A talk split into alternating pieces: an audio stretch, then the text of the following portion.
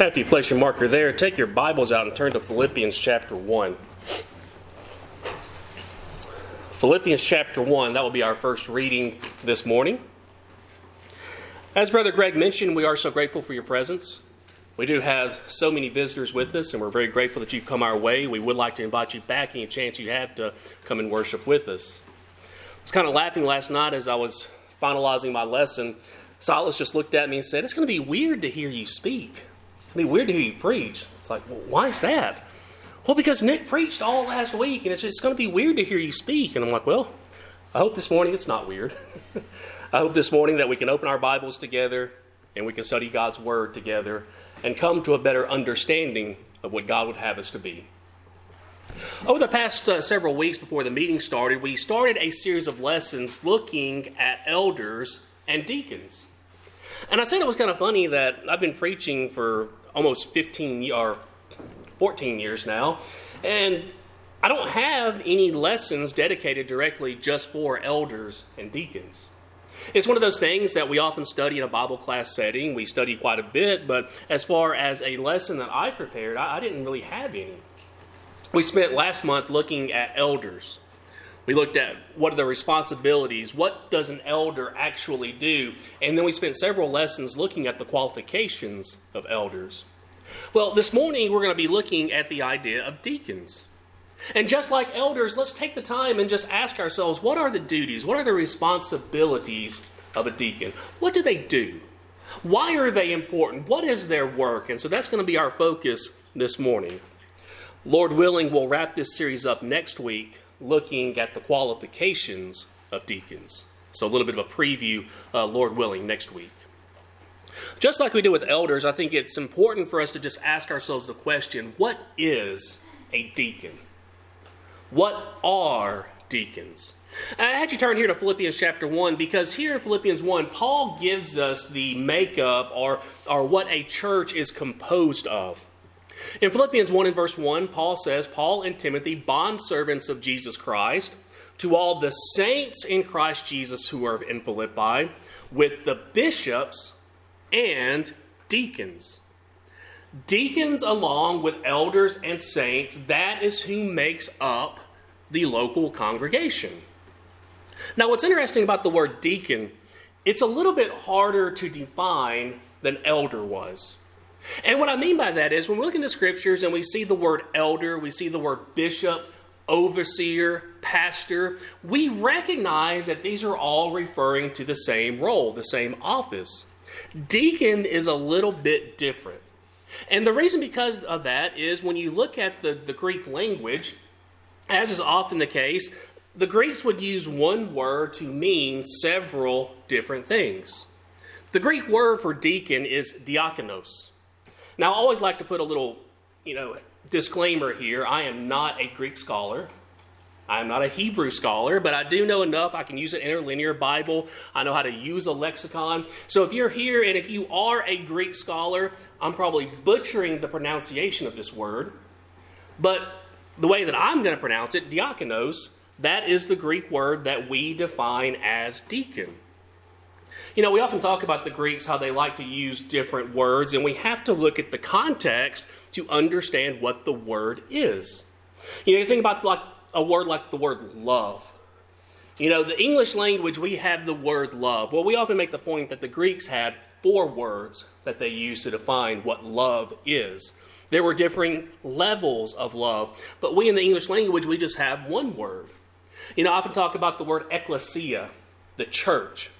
Well, we need to understand that ecclesia can also just mean a mob.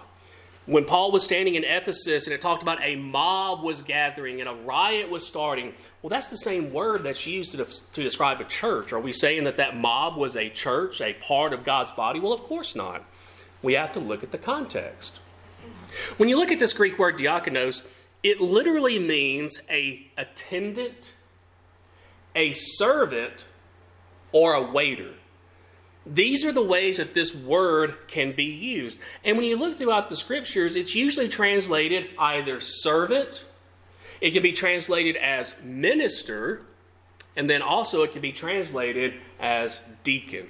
And as we've already said, we have to look at the context. We have to look at the context to determine what we're talking about. Let's look at a couple of examples of this. Go to John chapter 2.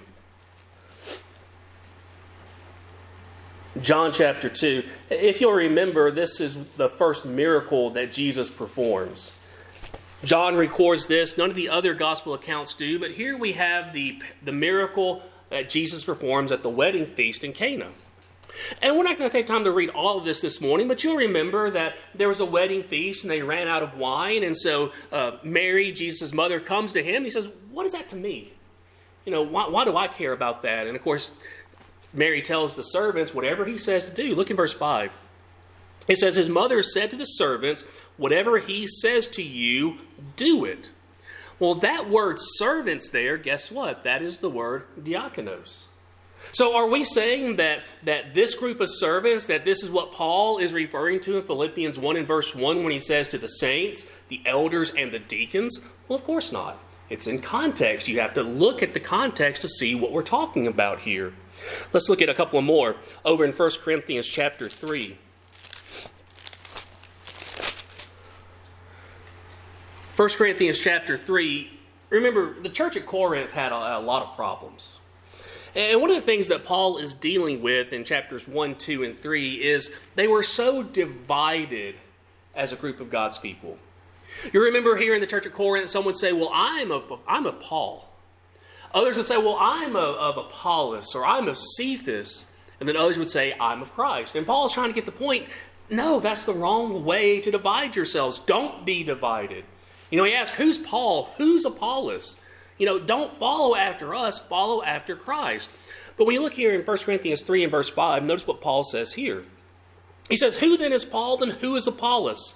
But ministers through whom you believed as the Lord gave to each one. Your version there may say servants. I think the New American Standard, ESV, NIV, they all translate that word as servants. New King James and King James says ministers. Well, guess what? That's the same word. It's that diakonos. Well, is this what Paul is talking about in Philippians 1 and verse 1? We got to look at the context. Let's look at one more. This one isn't on the outline, but let's go to Romans chapter 13.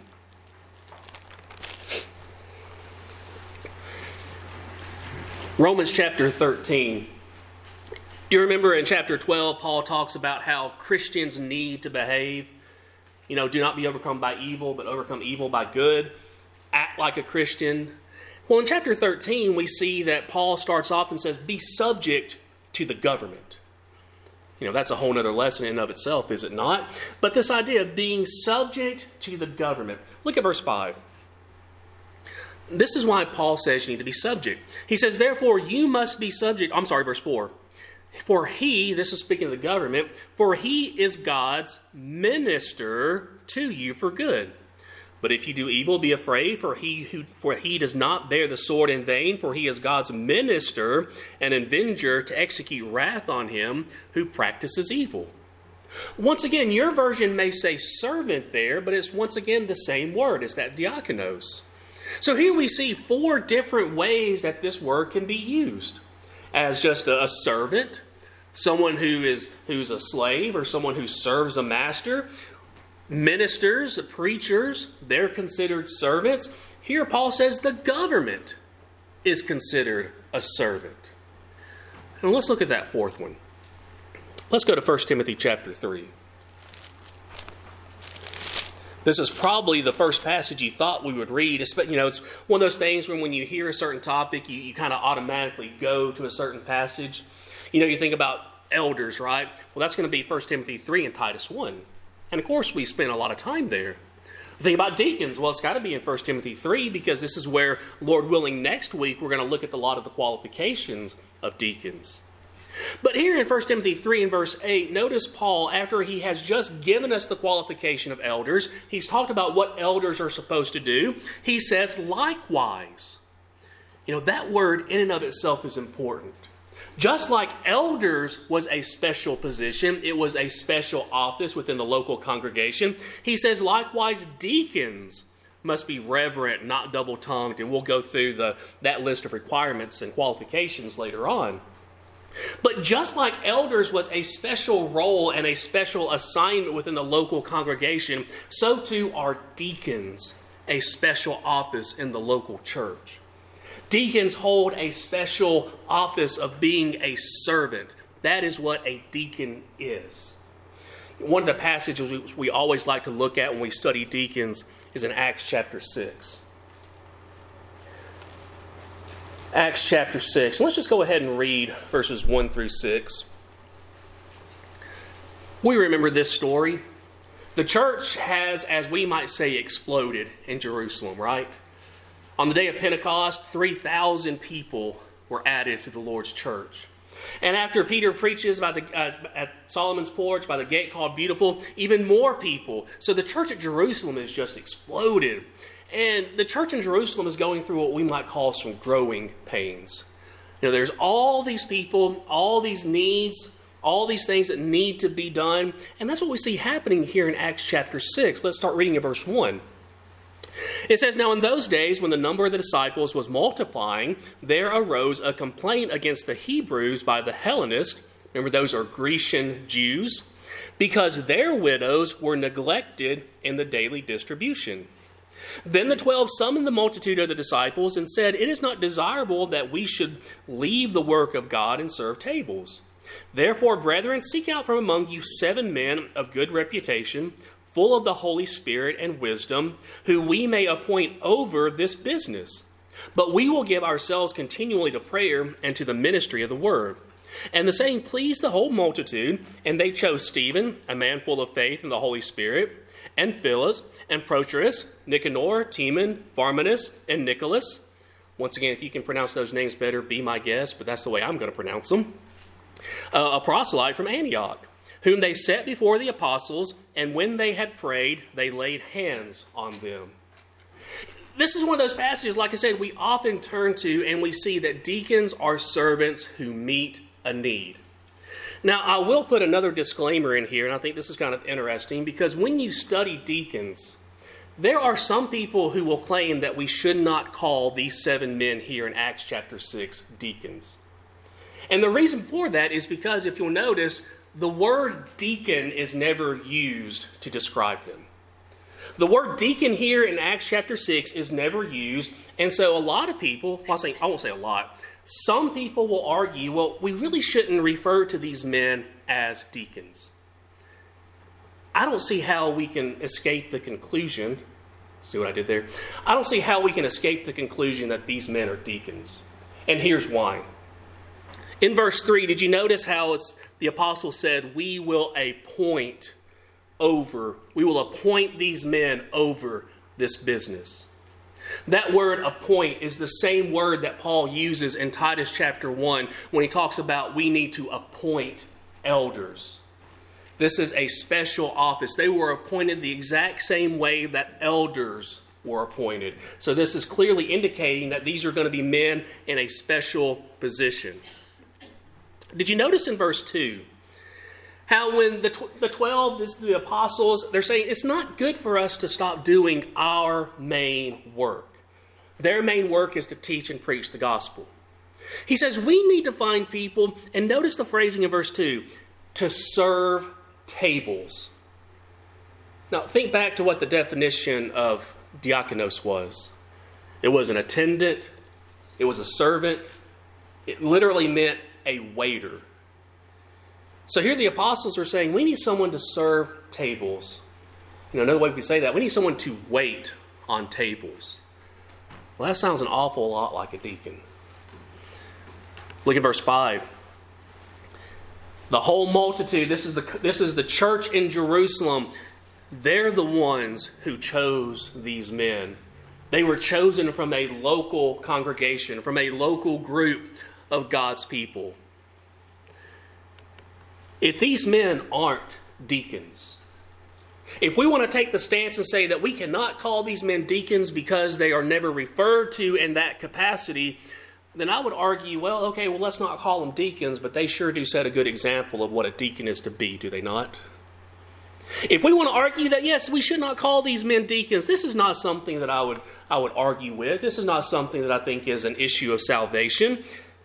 But I would say that if someone does not believe we should call these men deacons, I fully believe that it gives us a good example of what to follow. It gives us a great example of what a deacon does. They are servants of the church.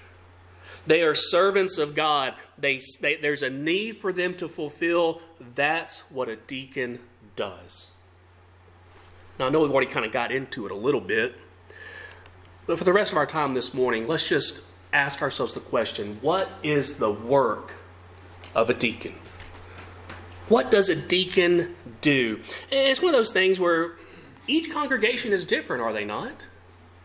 Each congregation has deacons doing different things, not in an unscriptural sense. I don't want you to think that, but it's based upon the need of the congregation.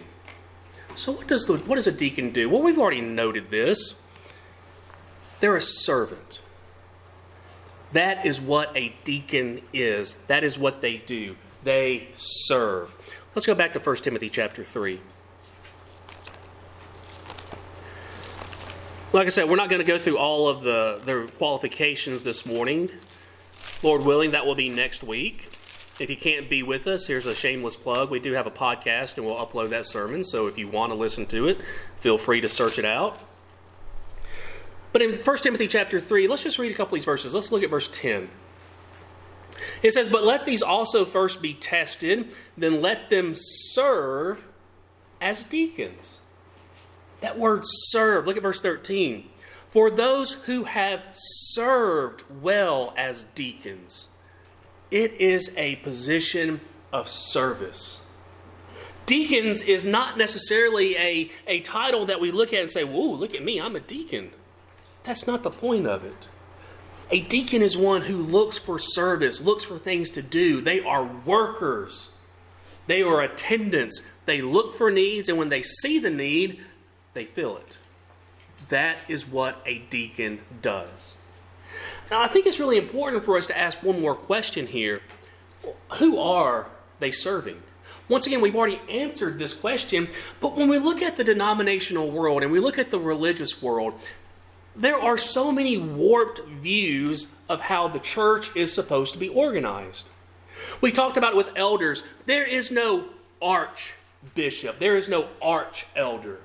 There is no head elder of a congregation. No, the elders work together.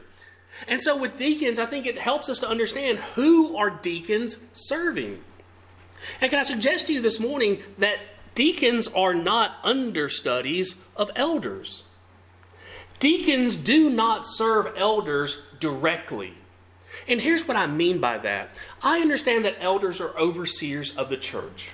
And yes, elders can direct deacons into what they see the need is and what they need to do.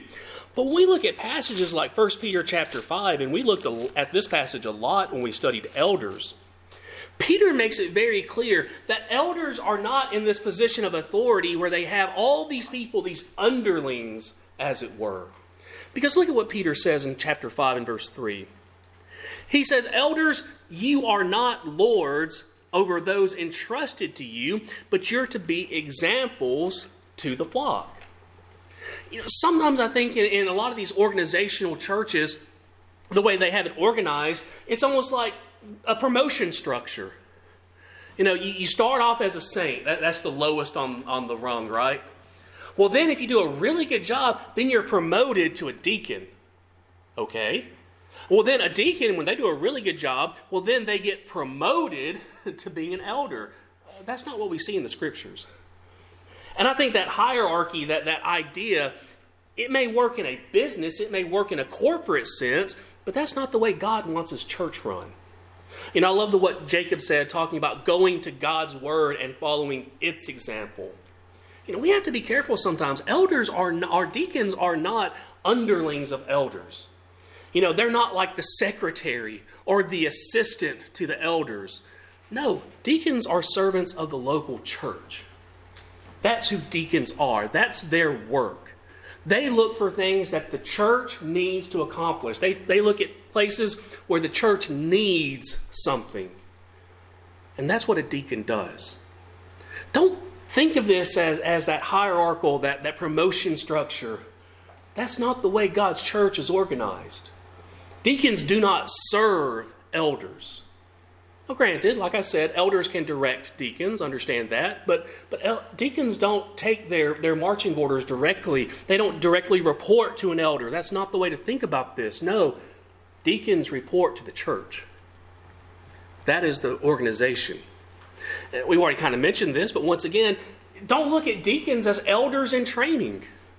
You know, these are these are sub elders, or, or these are people that. Now, that being said, understand that there is nothing wrong with a man who is serving as a deacon when he is qualified being appointed an elder.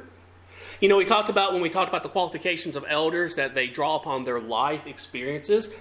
I guarantee you that someone who has served as a deacon, they have a lot of experience being a servant, and, and that's a good thing.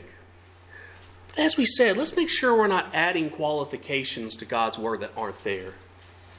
I've heard brethren before say that, you know, oh, if you want to be an elder, you need to be a deacon first.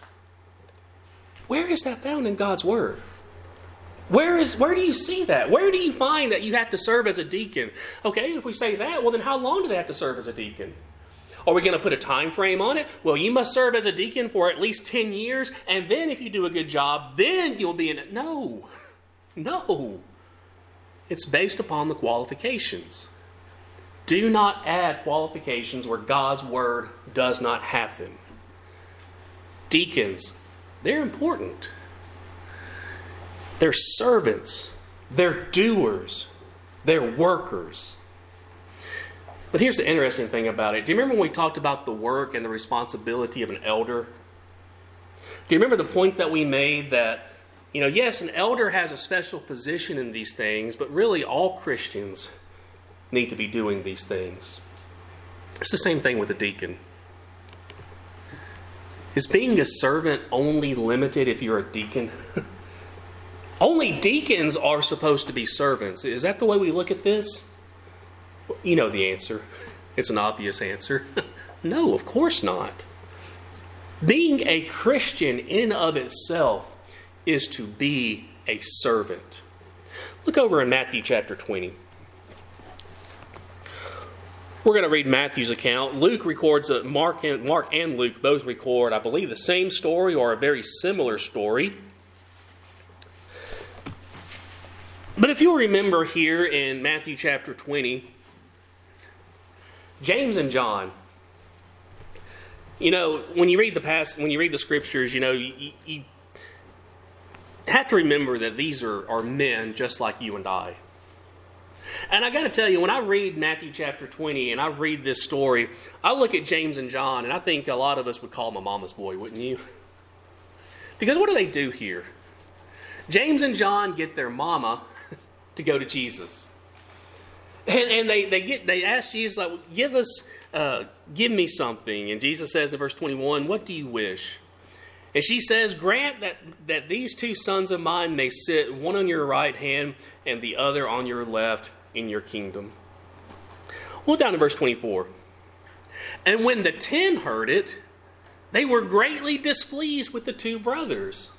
When we were going through Mark and or Matthew and Mark, you know, we made the point that, you know, I wonder if a lot of this they were displeased because, man, why didn't we think of that? You know, they beat us to the punch kind of thing. Uh, whatever the reason is, that they're displeased at them. And I want you to start reading verse 25 with me. But Jesus called them to himself and said, You know that the rulers of the Gentiles lord it over them, and those who are great exercise authority over them. You know, we've made this point before that in, in a corporate, secular world, we've all had bosses like this, haven't we? Have you ever had a manager, a supervisor, somebody? They want to make sure that you know they know that they're the boss. You know, they rule with an iron fist. We have these all these little idioms that we talk about. That's the way we expect some people to act. I'm the boss, you're the underling, you better remember your place. Jesus says that a servant of his, there's no place for that. Because look at verse 26. Yet it shall not be so among you. But whoever desires to become great among you, let him be your servant. Guess what that word is? Diakonos. Let him be your servant.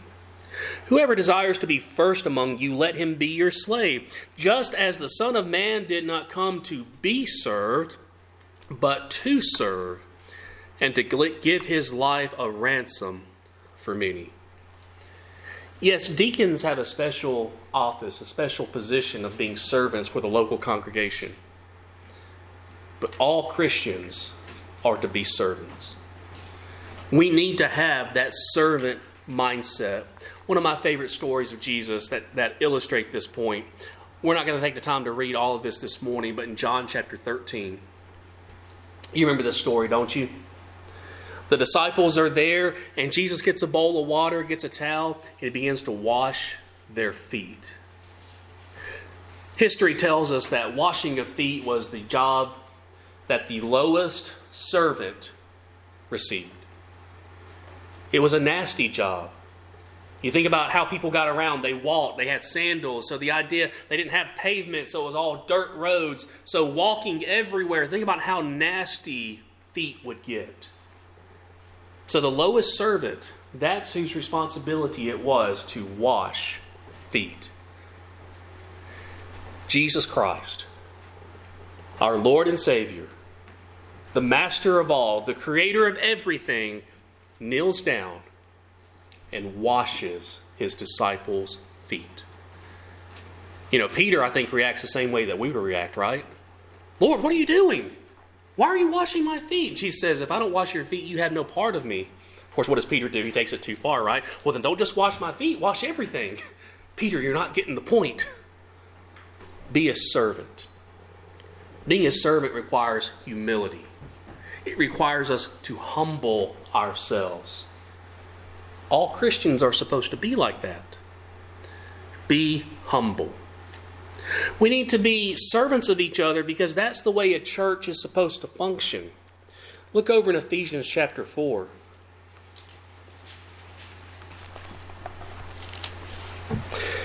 In Ephesians chapter 4, Nick last week referenced these verses in some of his sermons. And in chapter 4 and verse 11, Paul says, He himself gave some to be apostles, some prophets, some evangelists, some pastors and teachers, for the equipping of the saints, for the work of ministry, for the edifying of the body of Christ. Why do we need to be servants? Why do we need to minister? So that we can be united, so that we can function as a group of God's people the way that we should. This is a responsibility of all Christians. But can I suggest to you this morning that this is an important thing for a deacon to do? To help the church function, to help fulfill needs. We all need to have that servant mindset. We all need to have that humility. I love what Paul says in Philippians chapter 2, starting in verse 1. Here in this passage, Paul is, is wanting the church to be united together, to work together. And he says the only way you can do that is to have that humble servant mindset. He says, Therefore, if there is any consolation in Christ, if any comfort of love, if any fellowship of the Spirit, if any affection and mercy, fulfill my joy by being like minded, having the same love, being of one accord, of one mind. Okay, well, what mind should we have? Look at verse 3. Let nothing be done through selfish ambition or conceit, but in lowliness, there's that humility, in lowliness of mind, let each esteem others better than himself. Let each of you look out not only for his own interest, but also for the interest of others. In verse 5, he says, Let this mind be in you, which was also in Christ Jesus. Once again, if we want an example of how we're supposed to act, how we need to be servants, how we need to be humble, then look at the Lord and Savior Jesus Christ. Paul goes on and talks about what Jesus did. We're not going to take time to read that this morning, but we know what Jesus did. He left the glory of heaven to die on the cross so that we could be saved. He served others. He gave the greatest sacrifice anybody can give. He was a servant. Are we servants? Are we faithful servants? In 1 Corinthians chapter 4, Paul once again talking about this idea of being a steward. Steward is a fancy word for a servant. Being a servant. He's already talked about in chapter 3 who is Apollos, who is Paul. In chapter 4 and verse 1, he says, Let a man so consider us as servants of Christ and stewards of the mysteries of God. Moreover, it is required in stewards that one be found faithful. Being a faithful steward, a faithful servant. Are we faithful workers for God? You think about the parable of the talents. The five talent, the five talent man, the two talent man, the one talent man. Which one describes us? Were we the five talent man, well done, thy good and faithful servant, entering the joy of your Lord? The two talent man, well done, thy good and faithful servant, entering the joy of your Lord? Or that one talent man, you wicked and lazy servant? Which one are we? Are we faithful stewards? Take out your song books. Turn to the number that Brother Jacob selected.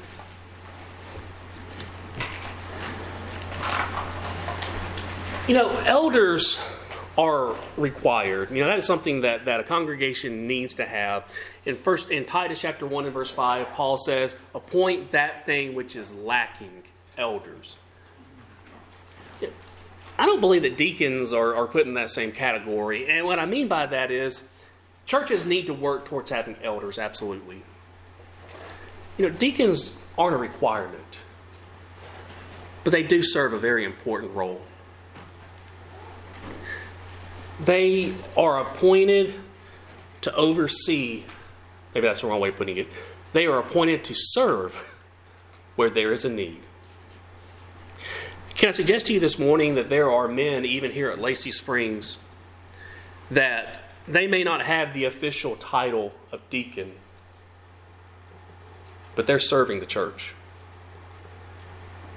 They may not have the official title of being a deacon, but they're servants. They make sure that what needs to be done for the church is done. You know, we'll talk about this, Lord willing, next week. Well, why aren't they deacons? Because we don't have elders. If there's any question as to what my stance is, there you go. We'll talk about that next week. All Christians are to be servants. We know that. We're to be servants. We're to serve one another. We're to serve God. We are called to be servants. We don't have to have the title of deacon to be a servant. Are we being faithful servants of God? Are we serving God the way that we should? I hope the lesson this morning has been beneficial. I hope it's given us some things to think about, not only in the office of deacon, but also just in our lives to make sure that we are, are being a pleasing servant to God. This lesson has not touched on anything about how to be saved. The sermon was geared directly towards us as a local group of God's people. It was geared towards those, those who are already Christians. But this morning, if you're here, we're going to offer an invitation. An invitation that if you're here and you've never been buried in the waters of baptism, an invitation that says, See, here's water. What hinders you from being baptized? Baptism is the only way to be put into Christ. If you're here this morning and, and there's something separating you from God, if there's sin in your life that you need to confess, we'll be happy to help. If there's something that's separating you from God, if you're struggling, if you're if you feel like you're drowning, if there are things that are just trying to shipwreck your faith, we're here to help you with that as well. That's our hope and prayer.